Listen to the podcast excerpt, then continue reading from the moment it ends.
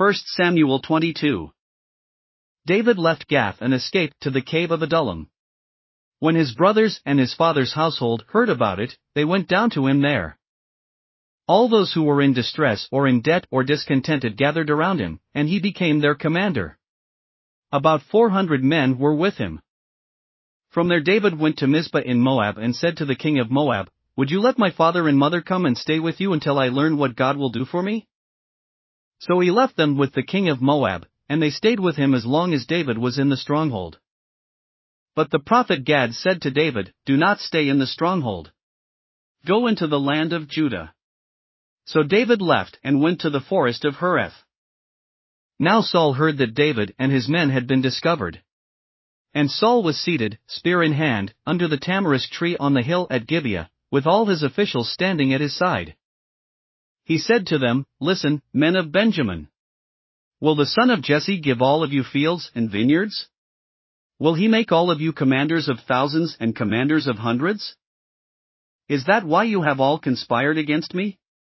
No one tells me when my son makes a covenant with the son of Jesse. None of you is concerned about me or tells me that my son has incited my servant to lie in wait for me, as he does today. But Doeg the Edomite, who was standing with Saul's officials, said, I saw the son of Jesse come to Ahimelech son of Ahitub at Nob. Ahimelech inquired of the Lord for him, he also gave him provisions and the sword of Goliath the Philistine. Then the king sent for the priest Ahimelech son of Ahitub and all the men of his family, who were the priests at Nob, and they all came to the king. Saul said, Listen now, son of Ahitub. Yes, my lord, he answered.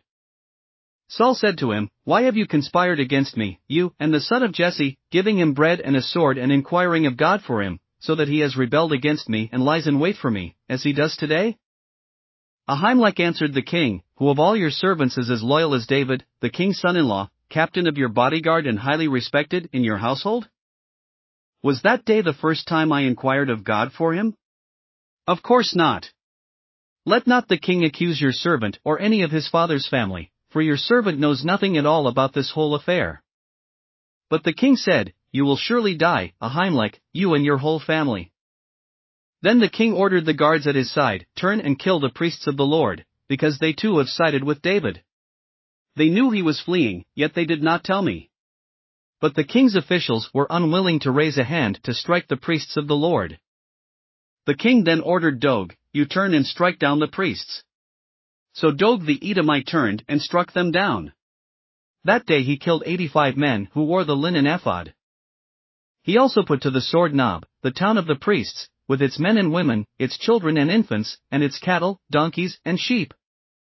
But one son of Ahimelech son of Ahitub, named Abiathar, escaped and fled to join David. He told David that Saul had killed the priests of the Lord. Then David said to Abiathar, that day, when Doeg the Edomite was there, I knew he would be sure to tell Saul. I am responsible for the death of your whole family. Stay with me, don't be afraid. The man who wants to kill you is trying to kill me too.